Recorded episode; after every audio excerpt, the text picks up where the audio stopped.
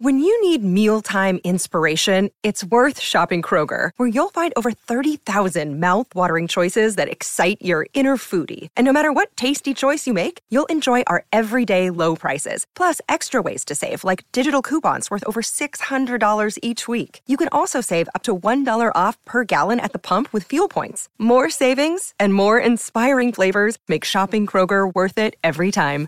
Kroger, fresh for everyone. Fuel restrictions apply.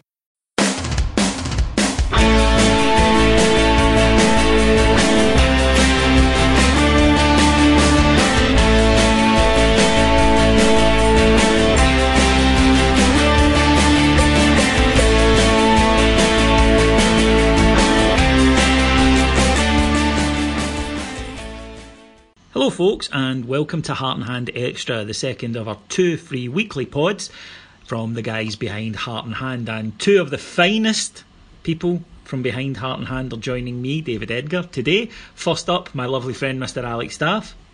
Hi there, David. And my other lovely friend, Mr. Cameron Bell. Hello, boys, how are you? Not too bad, not too bad. Now, obviously, on Extra, we cover what we've missed since the last pod, and there was a game this week, and preview the game ahead. So we'll start off Tuesday evening when Rangers went to Pittodrie to take on Aberdeen. And Alex, uh, I thought we started terrifically. I really did. I mean, genuinely, I enjoyed watching the football in the opening 10 minutes. It was fast, it was incisive, it was one touch, and we were pulling Aberdeen all over the park. Only fashioned the one chance with a lovely move, but still Aberdeen were having to work really hard just to keep us out, and then it changes. Yeah, one goal, and as we've seen too often this season, the team kind of panics a little bit. Uh, and had that happened in the second half, you know, if it was no one at that half time and that had happened in the second half, we'd have lost that game. Mm. But luckily, we were able to get them in at half time and kind of refocus. Uh, horrendous refereeing decision, obviously same referee that shafted us against Motherwell in the semi final. I think there was a bit of a, a, hangover from that from the players as well when they lost their discipline. Um, yeah, first 10 minutes was excellent actually. Uh, really, really nice stuff. Some of the best football we've played all season. Yeah. Just a shame it only lasted 10 minutes. exactly, yeah. It was like a glimpse uh, of something, you know, far beyond that, that offers more promise. But, right, Cammy, Alex uh, I'm going to come back to in a minute about this because Alex has generally been probably the least annoyed but or, or handled refereeing this season better than the rest of us. But that's a fucking scandalous decision. You're a refereeing expert. Justify it. Go on. I dare you. And you can't. No, I can't. And um, it's not just the. Don't get wrong, the decision for the penalty is bad enough. But um, we've spoken before in the pod, and, and it's one of the things since going through my qualifications and stuff, and you look at the game differently. But it's the management of the game, and I, I'm I'm kind of in two minds as to what was worse, the decision for the penalty, or his inability to manage the game. And you saw, I mean, he was card happy was probably the best term that we could I could use to describe McLean's performance in that at the start of the game, uh, and then I think it wasn't until at least half an hour in the second half he then produced the first card of the second half uh, because he probably realised, Christ, I'm running out of space in my book here. Right. Um, so many yellows he was producing. The, the, his position for the penalty um, is poor because typically you want to ideally stand in a corner so you can have the goal kick over your over your in that scenario it would be over your left shoulder so you're watching and to a certain extent you're facing your linesman in that direction, so that basically you've got enough of the the, the, the 18 yard box covered. Um, looking at it from different angles, I've seen people, and let's call them Rangers haters, trying to justify protect the, the, the referee's decision because of it looks like McLean's get to the ball first and, and Morelos gets there second. It's wrong. And had McLean been facing the, the challenge from the other side, he would have quite clearly have seen Morelos getting there to, to the ball first. I didn't get that argument, and you're right by people who don't like us particularly. Well, they say, yeah, but from various angles it looked like a penalty. Not the fucking one he was at, it didn't. And uh, Alex, Morelos is wearing bright, luminous boots. It's quite clear who gets to the ball first. McLean another thing I always look for is a player's reaction. McLean is on the way down and he's turning and looking for the referee because that's all he's doing with that particular uh, passage of play. He's just chucked himself in. And it was a ludicrous. I mean, I, I keep going back to that word because it's just unjustifiable. It was, yeah. Uh, Kenny McLean was the guy refereeing the game, not Steven McLean. well, the various incidents in the game, he fucking suplexed Alfredo Morelos at one point and didn't even get a booking for it. He then cried for a foul that the referee wasn't going to give and got the foul. He had various fouls, never got booked once. One of there was ten bookings in the game. Kenny McLean was involved in most incidents and wasn't one of the players booked. He was a guy refereeing the game. It was back to it was a throwback to the old days of Willie Miller and Alex McLeish at Aberdeen, yes. when everybody would just accuse Willie Miller of refereeing a game. It was exactly like that. Um, it, and yeah, I, I try to be a bit more rational. I don't mean that as a dig at anybody, but I try my best to look at an instant in real time and what my initial reaction is. And, and replays can sometimes, you know, turn that around. But even in real time, I couldn't understand it. The David Bates booking, ridiculous. Absolutely ridiculous decision. There was various, as I say, moments where he just went with the, the shouts of the Aberdeen players. They consistently surrounded him with every decision that we got. The one or two times that we did that to him, Dorrans gets booked. Mm. No, not one of their players get booked for that. And then I think the worst decision in a lot, which actually went in our favour somehow, that tackle by Sean Goss just before half time was a that was wild. Yeah, but it's a com- was absolutely wild. Now Yeah. he gave that Yeah. after not giving us exactly. Yeah, that's a compound mistake, and Yeah. it's because he should have given a foul in the first place. Doesn't Goss? You're right, and look unprofessional. Completely loses his temper. I think just utterly sickened by every single decision going the wrong way, and absolutely clatters the guy. And it, it was a definite yellow, and he doesn't give that. That speaks to your point, Cammy, and you're spot on that. In, the game, which in the first 10 minutes for an Aberdeen Rangers game was reasonably quite calm, first 13 minutes, you may say, especially for one with something riding on it, it was quite, you know, it was football, it was a football match, it wasn't a war. It degenerates for at least the rest of that half because the referee has completely lost control. Uh, he's made a terrible decision, and then in the five minute, the key minutes after it, where he really needs to sit on it, he just completely loses it and makes bad decision on bad on top of bad decision. Clearly irritates the players and doesn't doesn't referee even handedly. I think Alex's point about one reaction when he gets surrounded by Rangers players to another reaction when he's surrounded by Aberdeen players is, is very telling. And I think that he not only lost control of the game but played a major part in sending it spiralling down the plug hole. I don't think he. Yes, I don't think he sends Goss off because of the penalty. Because I think he realises he's fucked up at some point, and um, I, I think the, the the Goss tackle was like one of these tackle, and we've seen we've seen them in games before, right? And you can tell that it's coming. And what I mean by that is that there's been a couple of niggly challenges, and it, it's really kind of hit the border of being a foul hasn't quite stepped over the line and play has continued and another one comes in and then another one comes in and then eventually at some point somebody just smashes someone and then that stops play and I think Goss's one was was a more prolonged example of that where I think he felt that he should have got it the first uh, uh, when he first going to come on he saw a, a, a tackle on another player which which I, I forget who I, I think it might have been Holt um, who himself also committed what could potentially could have been a red card challenge himself, Jason Holt. But even at that stage, it, it's getting it's it's getting too wound up, too wound up, and then it just it ends with some with with Goskin in and and cementing the player. And I don't think. I, I think it would have been incredibly hard for us to sit on this pod to justify him not getting a red card for that had one been shown.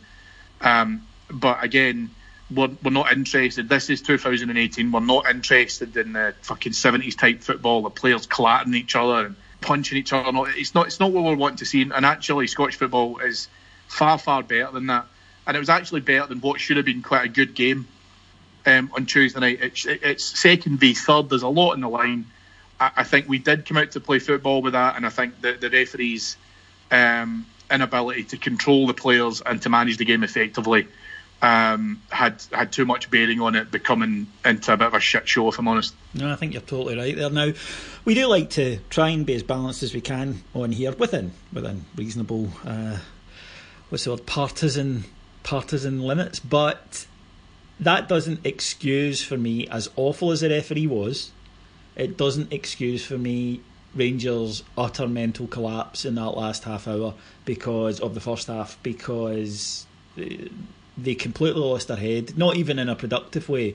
It was stupid fouls, it was kicking in front of a referee who you know is unlikely to, to give anything your way. And I did understand the frustration. I was in a blind rage for 20 minutes after the after the penalty because it was such a shocking decision. But they didn't channel their energy positively, Alex, and that's all Aberdeen have. Aberdeen are a long ball, physical, match up everybody else. And hey, it works for them against every team that aren't the old firm, so fair play to them in that regard. But that's all they have. And that game suited them down to the ground because it was just niggly. It was very, very much uh, a fractured football match. There wasn't any quality pieces of play, and it suited them far more than it suited us. And we fell into the trap, I thought. And yes, the referee's given them a big hand, but that didn't excuse for me what was then a really foolish performance from the Rangers players because it was exactly what the opposition wanted them to do. Yeah, dragged themselves into the sort of match that if if they were given the choice before the game, that's how they'd have wanted us to play. Uh, yeah, absolutely. I think you need your experienced players to step up there. And that was what we lacked in the first half. Dorrans had to go off, who I thought started the game really brightly, personally. Um, I was kind of looking to him to to kind of settle us down again. That was who I thought was going to be the guy to do that. Uh, Russell Martin, I think we we all know is is struggling regardless. Um, Tavernier as captain, you would look to him to try and have a word with people, but I think he would maybe kind of lost the head slightly as well. Uh, in truth, uh, those were the guys that you were kind of looking at. Jamie Murphy, to some extent, who got you know the first half kind of passed him by. Uh, those were the players you were looking at to try and get a hold of people and say, just calm the fuck down and get back to playing football here. Uh, and as I say, it was lucky that you know this was the, the kind of first half this happened and they were able to get the boys back in and somebody is, is, is kind of refocused them because the second half was obviously a hell of a lot better. Uh, but it's rather telling that, and I know we're coming on to it uh, it's rather telling that the two players, in my opinion, who turned it around are two of the younger guys in the squad, um, which which does make you wonder just just what's going on. Is it just an ability thing, or or is there something you know, is a is a lack of confidence hurting our experienced players more than anybody else? Uh, I'd be curious to know what people think on that. I think that people are going into the match on a bit of a shorter temper because they're frustrated at their own performances, at the way things are going probably at the stick they've been getting because nobody likes that, even if it's justified. So I think you're right. I think that they go into the match ready to pop, and then something like that did utterly pop them. And look, we do try to, as I say, be balanced, mainly for that guy. Somebody sent me a, from a Reddit thing, which is not a platform I use, I must admit, about a guy who apparently. Um, doesn't like our show because all we do is complain about referees uh, and try to be funny, which is sort of, yep, that's kind of what we've got. But but brilliantly at the bottom of it said he subscribes to the Patreon site, so he pays extra to listen to a podcast he doesn't actually seem to like. But we do try to balance it out, and when we have a go at referees, it's because we feel it's justified. Um, it doesn't, as we say, excuse the performance that we then got for the rest of the half. Now, Cammy, I think Alex is absolutely spot on there when he says the two players that turn it round for us are Ross McCrorie with an inspirational performance from midfield and Jason Cummings probably more positionally and adding an extra dimension to play rather than having a scintillating performance. But we were a lot better second half, and again, interest of balance, I've just did a right go at them for that first half. I thought second half there wasn't a lot of quality, uh, and you saw that in the last third repeatedly. However, by sheer grit and determination, they took the game completely away from Aberdeen. I don't think Jack Alnwick has touched the ball in the second half, and they have even though they weren't playing well, grafted their way to a point, and they do deserve a bit of credit for that, in my opinion. They do, but then I would also uh, throw into that mix uh, Morelos as well. who um, cuts a frustrated figure at times, um, but he had to do a lot of the physical work. I feel on Tuesday night. Um, it's, it's difficult to, to be able to. It's it's it's interesting because if you look at sometimes the mistakes these players make versus what you know that they're capable of producing, it, you can almost apply that to any position in the park. So I'll give you an example of that. So McCrorie in the first half gives away quite, in, in, in my opinion, quite a needless corner with a really poor touch, which mm. I'm not really too sure is. I don't know if it gets his foot caught or something happens. But you both know the one I'm talking yeah, about, where he kind of takes a touch and goes out to that led to the chance corner. that led to the the ghost penalty. Yeah, I know the one you mean. But, yeah, 13 minutes. But then equally at the same point, he's he's he's absolutely turned that around with some really good um, organisational play from midfield in the second half. I think he, he, he was really up for the fight. I, I, I mean, his goal shows that. I mean, he just wasn't willing to let that go. If you think about that, and this is probably more for Alex and Adam uh, and, and obviously the, the kind of set-up shows that they do and stuff as well. But um, McCrorie has no right to even be in the box to win the header that he wins for the goal. Um, but he's still there. He's still battling. Morelos exactly the same. Some of the chances and um, some of the chances that he scuffed uh, in, in the build up to the goal. There was one a great one in the first half actually, um, where he, uh, Dorrans plays a ball back through to him, and it just opens his body up, and all he has to do is have a look at it, and it just wasn't a good take at all. He had another one in the second half, um, but his shot is the one that leads to the ball going up there for the McCrorie header. Players, players, I think are doing a lot of that. I, I, I'm not, I'm not sold on Jason Cummings at the moment. Um, I don't think it's his fault. I think that he played really well on Tuesday in parts, but then I would apply that to the team. Uh, I think he needs a partner. I think that he can't um, hold the ball up or play a lone striker role anywhere near as good as Morelos can. Um, I, I, I know that you had said in previous pods, Davey, about you quite like this idea of him kind of coming in from the flank. I would probably agree with some of that. Um, but again, like you say, his courage and the fact that he was up for the fight, uh, I think probably showed a lot of that drive and determination that we saw. Alex, I wonder if mentality is something that you either have or you don't. I really do. I wonder because you, you, you hit the nail on the head there. It was two young guys, and that's the way Ross McCrorie and Jason Cummings play. It's got nothing to do with circumstance, really. They they both, with the exception of McCrorie's you know disastrous old firm game uh, in in the semi final, he'll learn from that. Hopefully, at his age, he, he seems to have it. But he's responded in the right way. He wasn't fit then. I think it was apparent, and I do. I wonder if it's you know nature versus nurture. Uh, can you install that mentality? I'm sure players, if they're surrounded by other guys who have it, can rise to the challenge occasionally. But in terms of the guys who can just deliver it, maybe you either have it or you don't. I think there's something in that. Yeah, um, people who I, have debated this with people actually because obviously, you know, having studied some of the psychology stuff in the past, there's a belief that sports psychologists can come in and instill this in people. I, I don't believe that's the case at all. Um, they can get it out of people who have maybe lost it a bit.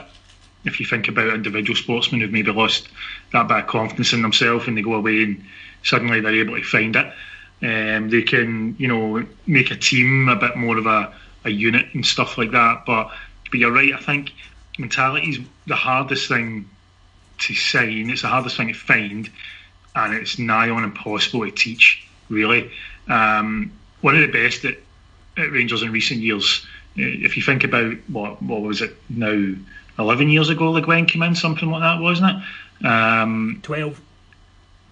Twelve. One of the first decisions he makes is to drop Nacho Novo Novo's playing in the reserves, um, and it looks like he's got no chance of coming back in. Within a couple of months, he's starting games for Le Guen in Europe and, and one of our main players, and he kicked on from there. Uh, and that was all mentality. He had every chance and potentially even a justification to take the huff, you know, move on. I believe he knocked back a move actually yep. at the time. He, he, could have just chucked it, um, phoned it in, taken his wages, done whatever he liked, but he was absolutely determined to get himself back into that team because he had that sort of mentality and he done exactly that.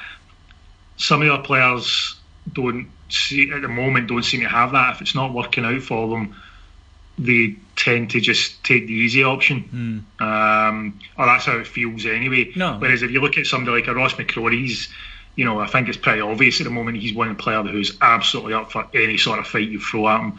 Jason Cummings believes he should be playing football every he should be starting every game in his mind. And you know, when he gets a chance, and he, he was put on on Tuesday night out of position, wide left. Another frustration, I'm sure, for him. But he came in, he, he you know, he worked hard.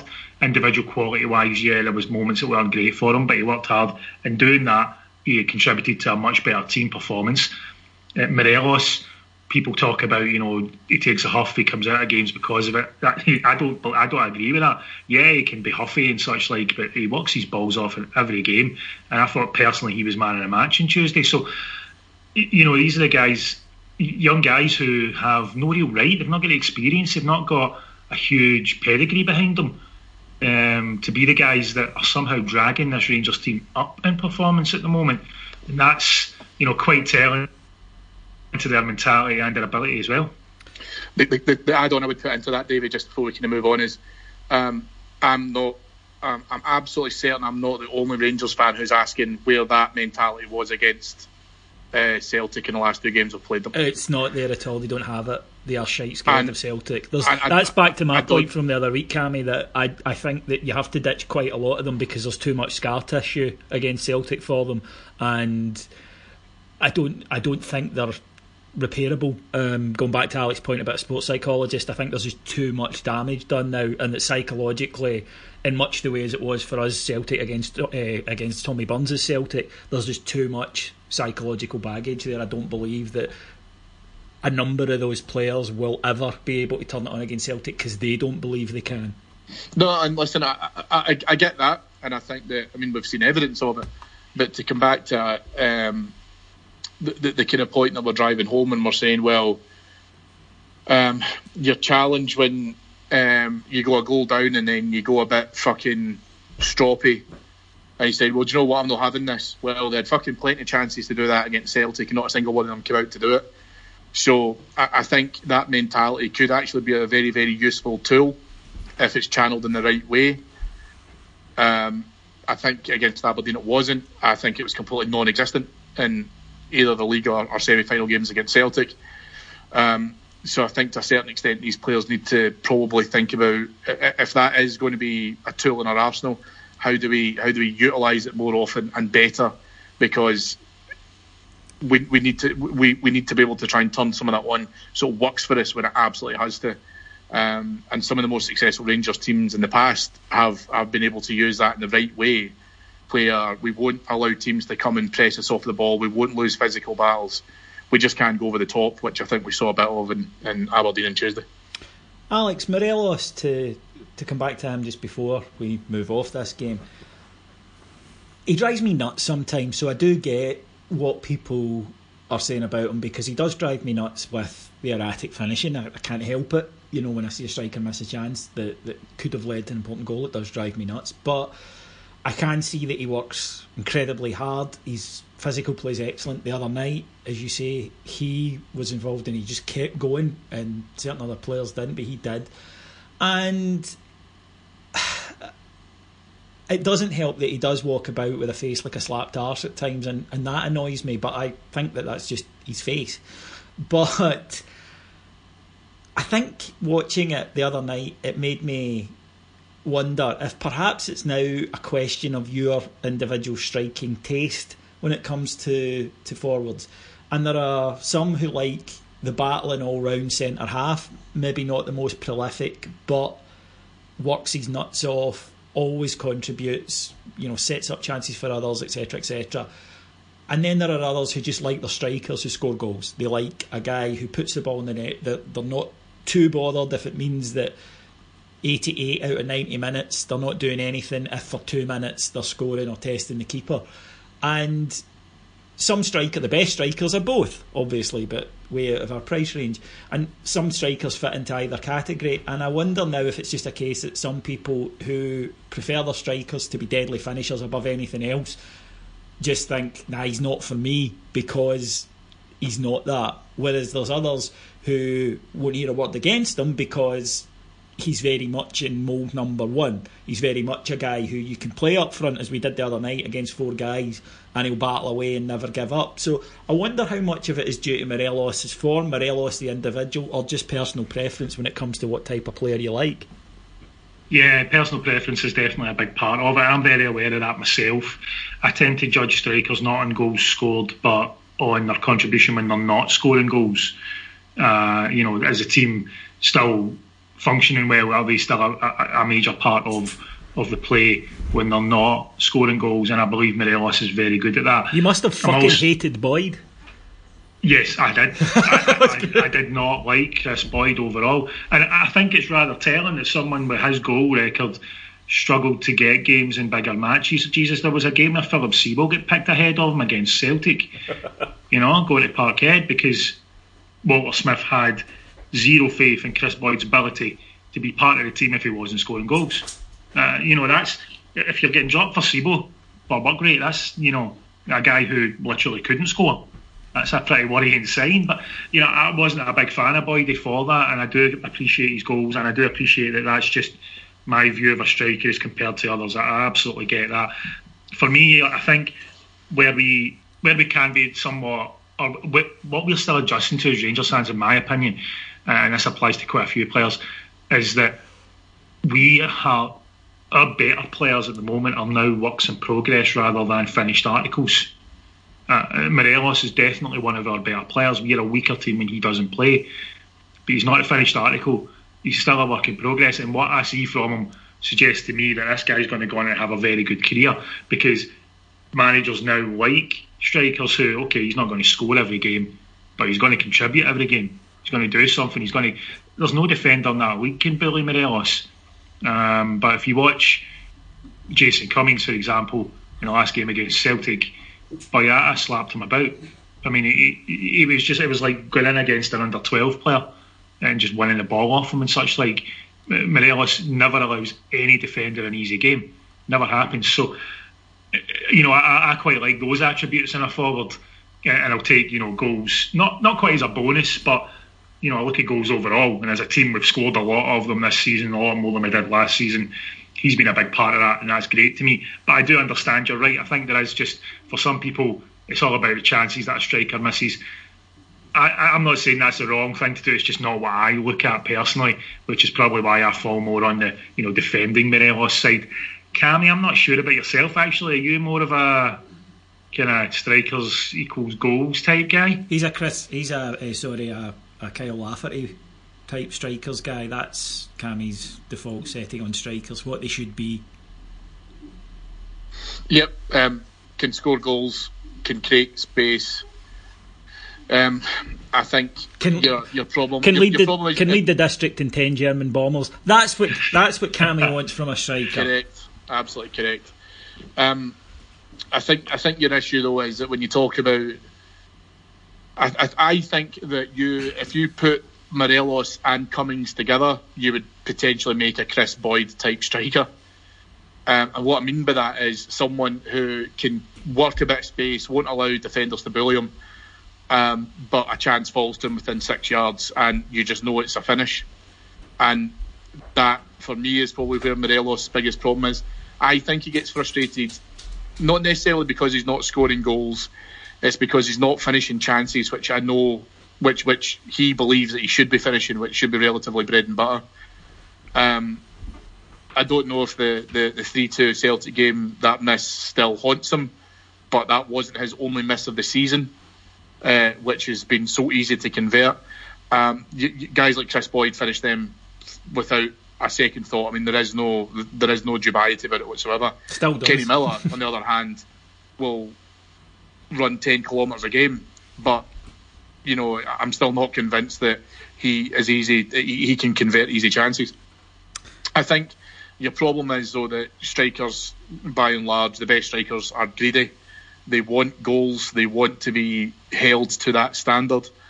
Um, and with the best will in the world, if you are getting the shit knocked out of you because you are up against four defenders, then you want something to look back on to say, well, yeah, I, I, I might have set up a goal, but actually I scored, you know, two, or I've, I've you know, I, have got my name in lights somewhere. That's what a lot of strikers will feed off. So it's really difficult to be able to say Morelos would feel satisfied about just creating space for other people to come in to score. Now, I think I know the answer to this already before I ask you both, but I'm going to do it anyway because I think it'll be quite entertaining to listen to the fallout from it. The other night, Wednesday night, Hearts played Hibs and Hibs lost by two goals to one, which meant that they can't finish any higher than fourth, which led to an epic Neil Lennon meltdown, didn't it? I mean, a classic Neil Lennon. First of all, he walked off taunting the Hearts fans about an achievement of another team, which they haven't even achieved, and who aren't their direct rivals. So, hmm. Uh, then he goes into a press conference and threatens to quit. Uh, it, it was fun. I don't know about you guys, but I thought it was fucking hilarious. He's um, he's always good entertainment when his team loses. Let's be oh, honest. It's magic. It was so much fun. But the star man in the game, which I watched, and I'll have to concede this before uh, Cammy. I hope you've got your lotion and your Andrex ready. Uh, I'll have to concede was Kyle Lafferty, who was really was terrific, and he did all the things that Cammy listed there. Worked his nuts off, intelligent use of the ball. His game sense was exceptional in terms of the amount of times he got Hearts out of trouble or got them 60 yards out of the field. Um, he just had another superb game and another great goal. Would you, and we'll start with Alex, would you be interested in seeing him return to Ibrox this summer? No. That's definitive. Cameron, again, I think I might know the answer to this. How would you feel about Kyle Lafferty pitching up at Ibrox this summer? I don't. So, I think I would I would take Lafferty back only in certain conditions. You would take Lafferty back if you had to give him a fucking backy from Edinburgh. No, no, no, no, David. Let's no, let's be sensible and pragmatic about this. I would take Lafferty back only in the proviso that we build the entire team around him and rename the Copland after him. uh, listen, it's not headline news. Kyle Lafferty loves the end of the season. All right, he does. This is his. This is his absolute. You know, he always comes good towards the tail end of the season. Um, so no, I don't want him back at Ibrox. All joking aside, let's be totally serious. Um, if he was to come back as a squad player and do the, the stupid Steven Naismith offer of, yeah, I'll come back for free because someone else will be paying our wages. Aye, why not? Of course I'd take a punt on him. But no, I wouldn't bring him back. He um, he he is always and always will be too erratic throughout the course of a season. He, he just he just finishes well. That's what he does. He just finishes the season well and closes out. It's why he's won so many leagues for Rangers single handedly. I might add. Mm.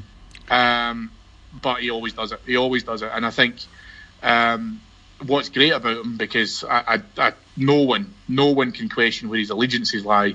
He absolutely loves winding up Celtic. He loves winding up Neil Lennon um, I can absolutely guarantee you that Lennon was probably thinking to himself on Tuesday night before the game, um, Jesus, I hope Lafferty doesn't score against us tomorrow. And the only thing that would make that worse would be that bastard Naismith scoring against us tomorrow. And look what happened. Somebody said so, to me, "Is that him forgiven?" Does it fuck?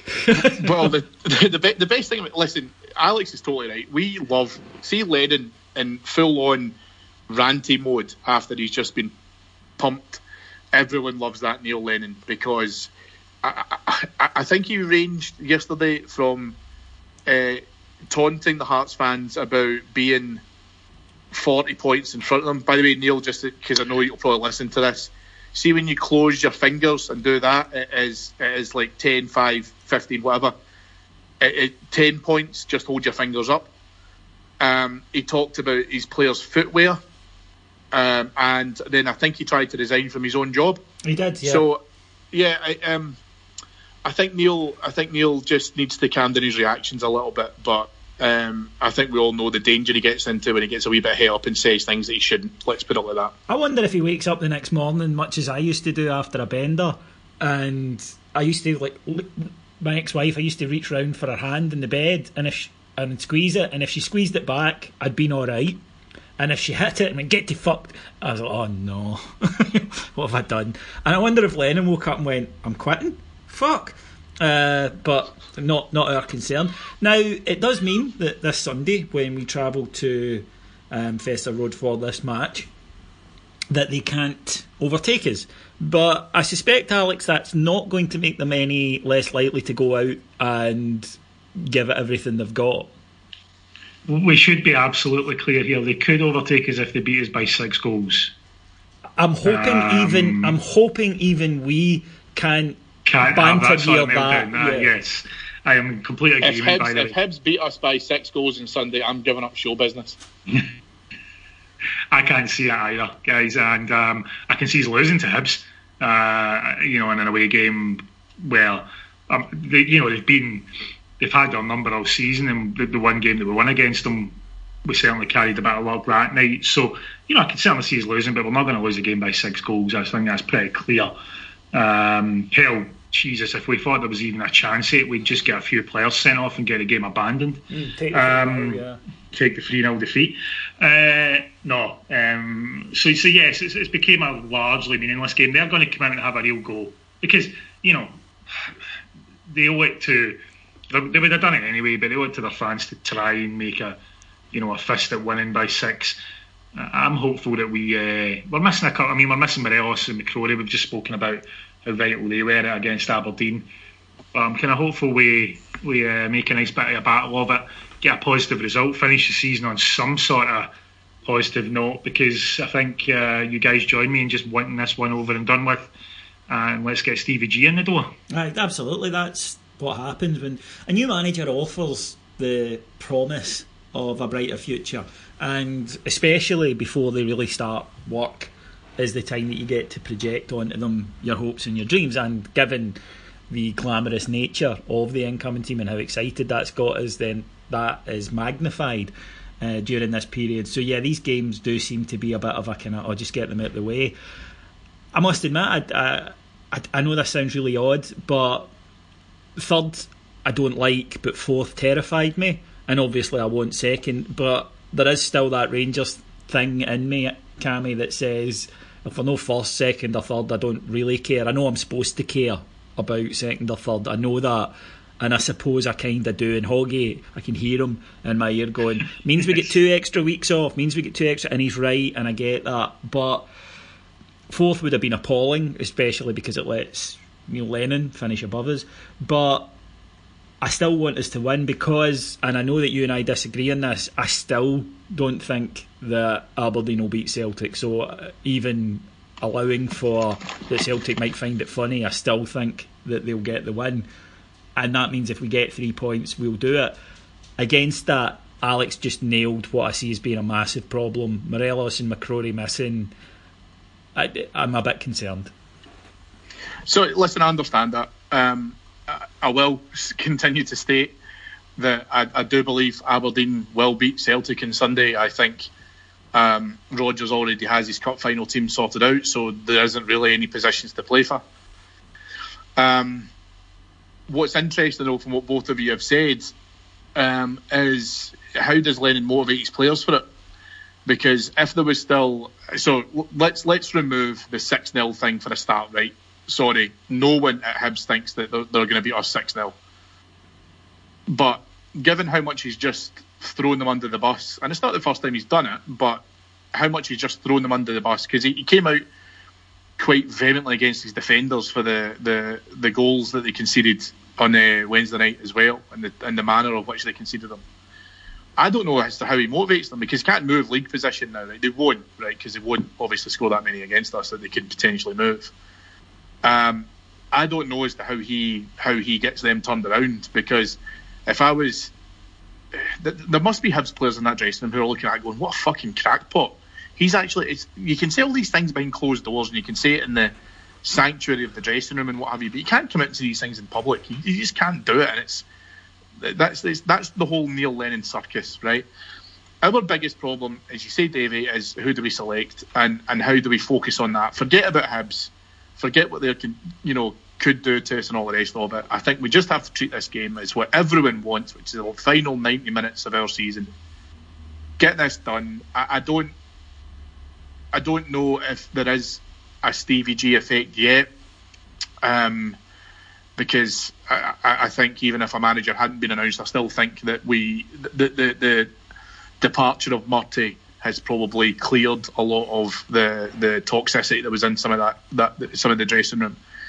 Um, but I do think we need to think about selection purposes. I don't know if that means Cummings up top and maybe Docherty behind them, something of that nature. I don't know if Windass is going to be available for Sunday. I haven't really heard too much in that, if I'm honest. Um, I think all we can do is set up the team as best we possibly can.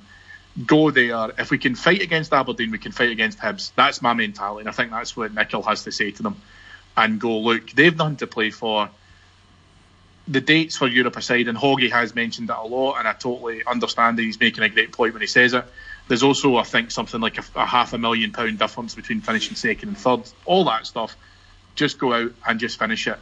I don't want it to be the case that I see in BBC reports and in, in other mainstream media reports that Steven Gerrard has to come in and get the team moved from last season's finish uh, finishing position of third. I would like to say that it's second, and uh, there's one spot above us that we have to attain. That's it. There's no more talk about finishing in the top two or any of that shit. Alex, team wise, what what would you do? What do you think we'll do? But what would you do? Um, firstly, uh, and I'd like to point out, guys, that this was a, a comment made by Mr. Cameron Bell, um, who quite convincingly told me that there was more chance of Andre Iniesta playing for us again than Jordan Rossiter. So I'm looking forward to Iniesta's debut Sunday next to Rossiter as Rossiter comes in to replace McCrorie. Um, I would um, imagine that Rossiter will come in I would personally go Rossiter. Uh, I, I, want Docherty in the team as well. Uh, I don't know why he seems to have fallen out of favour, but I'm not sure if that's going to be the case. Dorrans is going to be injured. Severely doubt Windass is going to make it. It does mean having to play Cummings up front. Unless we throw in Eduardo Herrera for one final swan song. Um, you know, he his his uh, win loss record when he plays isn't too bad, I suppose. um, but uh, but yeah. Uh, I, I mean, I think that'll be the, the, team. I think you'll see something pretty similar to what we played, which does mean Russell Martin. I apologise to everybody for saying that, but uh, yeah, um, I think Ross will replace McCrorie. Cummings will be up front. I would hope that Docherty comes in in Dorrans' place, but I wouldn't be surprised if, you know, like midweek it's Goss who come off the bench for him. Uh, and yeah, Cammy's right. It'll be a bit of a battle, but we just showed a bit of a battle against Aberdeen there. So, so let's just bring it to Hibs as well. There's no reason we can. They will it's not the first time Lennon's thrown them under the bus, so I think they will be up for it. Um, he seems to get away with it with this group of players. You know, they've not really taken huff with him at all. It was guys like Stokes who did, and he got rid of him. So, you know, that's not happened. So, I think they'll still be up for it. But uh, if we show the same mentality they do, yeah, look, if you're getting into a game and all you need to avoid is a 6 0 defeat, it's a bit of a strange game, isn't it? Mm, um, that worries me, if I'm being honest. Not that I think it'll be 6 0, but just I wonder how they'll approach it because yeah. that that does make me think that they might go, ah, the job's done, really knock off. But it's how much do they want to finish second because yeah. it gives them, look, we all know that quite a few of them, not all of them, um, despite what some people might hope for. Quite a few of them are going, and I'm sure they know that in their heart of hearts as well that they are going. And it's whether or not they want to finish up and be able to point to a second place finish, which would be an improvement on last season. Okay, not that it makes this season a good one, but you would be able to in future go, well, we finished third and then second the year I was there, you know, that kind of thing. If that motivates them, or if instead they are just I'm out of here soon. I need to get this game out of the way. I think uh, so. Personally speaking, I wouldn't risk Rossiter. Um, Alex is right. I did say that. I'm I'm I'm still not sold that Jordan Rossiter will make a consistent impact at Rangers. Um, I'm, I'm, I'm more than happy to be proven wrong in that. I wouldn't risk him against them Easter Road because I don't trust uh, Hibs not to come in and start hammer throwing. Um, I think that we've got more options available than that. I'm not saying that Rossiter couldn't play some sort of part, so potentially we could give him half an hour at the end or whatever once we've we've seen how the game has panned out.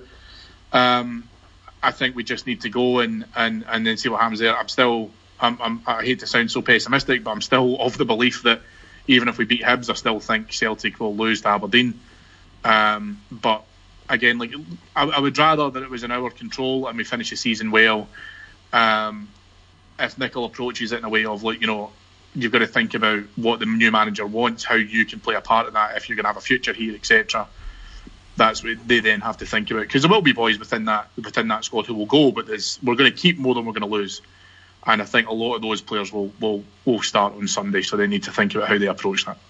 We word for Jimmy Nicholl and Jonathan Johansson, Alex, because I think it's pretty apparent that they're going. I think they know that they're going, and they're turning up, they're doing their best, and from a bleak situation at half time the other night, they did get a reaction.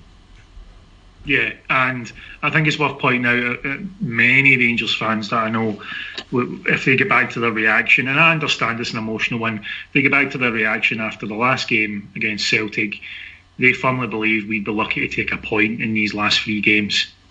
So we're on four now, chance, you know, to finish with seven points out of nine and three difficult last three matches, you know, that they've been in charge of, with all the changes, with everything that's going on off the field with Gerrard, um, off the field with, you know, some of our players, Murty away, etc., etc. If they finish with taking seven points out of nine out of those three games, it's a pretty decent return. Jimmy Nicholl has been making a big deal about the fact that, you know, Gerrard's going to be watching this. I believe his phrase was he'll be um, looking to to pick out the weeds from the flowers. Um, somehow being a Flowers better. I don't know why, but there you go. Um, but uh, but yeah, he's he's really trying to impress upon this squad that look, it's not me you're playing for now. It's yourselves, your future, and the next manager who's coming in before you know it. So he seems to have got something from them, as you said. Even I suppose even the reaction of going one 0 down and starting to boot people has been more of a reaction than we've had most of the season, isn't it? It is. I mean, uh, it's almost like yeah, we knew we were losing those games against Celtic where, where the, the game started. We could see it a mile away. You know, after five minutes, we're all looking at each other thinking, ah, fuck. But uh, if we just went out and booted them, I think people would have been a wee bit happier with that. Yep. Um, so, so yeah, they've obviously Jimmy Nicholl's obviously getting something from them. I think Johansson plays a big part. For example, I'm convinced. Well, I mean, Nicholl's can you know confirmed that it was his decision to play McCrorie in midfield that you know it was Johansson who done that for him. But I'm also convinced Johansson's been the one that said play Cummings wide left so we can move Murphy inside. Um, given you know it was the other way around in the game before, so so yeah, they've, they've made a bit of a difference. A bit of a shame. I, I would have liked to. I think Jimmy Nicol. You know, I'm not surprised he can move on and you can go and get an assistant manager's role somewhere else. I kind of like to have kept Johansson about. Um, he's worked with the youths as well a little bit. Uh, I think it's a bit of a shame if they both just go, but it's a bit surprising. Yeah, it's a bit surprising because they were very keen on retaining Jonathan Johansson when they were talking about it, and certainly if McInnes was coming, he was staying, and that was a club imposed condition, and they they really have high hopes for him. And yeah, I mean, I I think he wouldn't necessarily have to go into the inner circle. He could go with the youth team and maybe work indirectly or with the with the manager for a bit to see if he they get on and if he rates them. But yeah, who knows? Uh, it could just be a case of now we just want a completely a completely new blank canvas to work off. Okay, it's prediction time then, guys. Cameron. I'm going to say 4 0 Rangers. Brave. Extremely brave. Um, one each for me. I'm going to go one each, and I think one each with uh, a frenetic start from Hibs settling down, and then maybe just you find that they end up playing out the last kind of 10 15 minutes. And I also think a point will be enough, incidentally, for second. So Time will tell, I've been wrong plenty of times before. Now, that is it for this week's Heart and Hand Extra, and that is actually it for the debut season of Heart and Hand Extra. So I hope you've enjoyed this at the start of the year. It seems a long time ago now, but uh, that was when we first went to two shows per week and introduced the preview show. But obviously, with no games to cover, there's no need to preview them. Um, we will be back next season on Heart and Hand Extra. There are still a couple more Heart and Hands regular uh, season Heart and Hands to come, but this will be the last Heart and Hand extra before we head Just time to say though that if you do want to hear more from us, you just need to go to our Patreon site. That's p-a-t-r-e-o-n dot com forward slash heart and hand, and up will pop usually three, sometimes four, and occasionally even five Ranger shows per day. You need never listen to Radio Clyde again. We've got you covered. Thanks to our executive producers in London, Mr. Mike Lee and Mr. Paul Miles. To my two guests this evening, the wonderful Mr. Cameron and James Bell. Thank you, boys. Thank you. The beautiful Mr. Alex Staff. Thank you, gentlemen. My name's David Edgar, and I will talk to you all again on Monday. Till then, take care. Bye.